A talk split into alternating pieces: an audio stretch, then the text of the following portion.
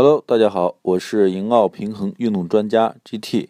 今天我们教给大家解决骨盆前倾姿态问题，包括骨盆前倾引起腰部酸痛的呃训练方法。呃，那么骨盆前倾之后呢，我们可以选用呃眼镜蛇式做评估。然后如果腰部酸痛卡压的话，那么就是有问题。之后我们可以采用弓步压腿、拉伸髂腰肌，包括可以选用。泡沫轴放松腰部，还有上背部的呃方法，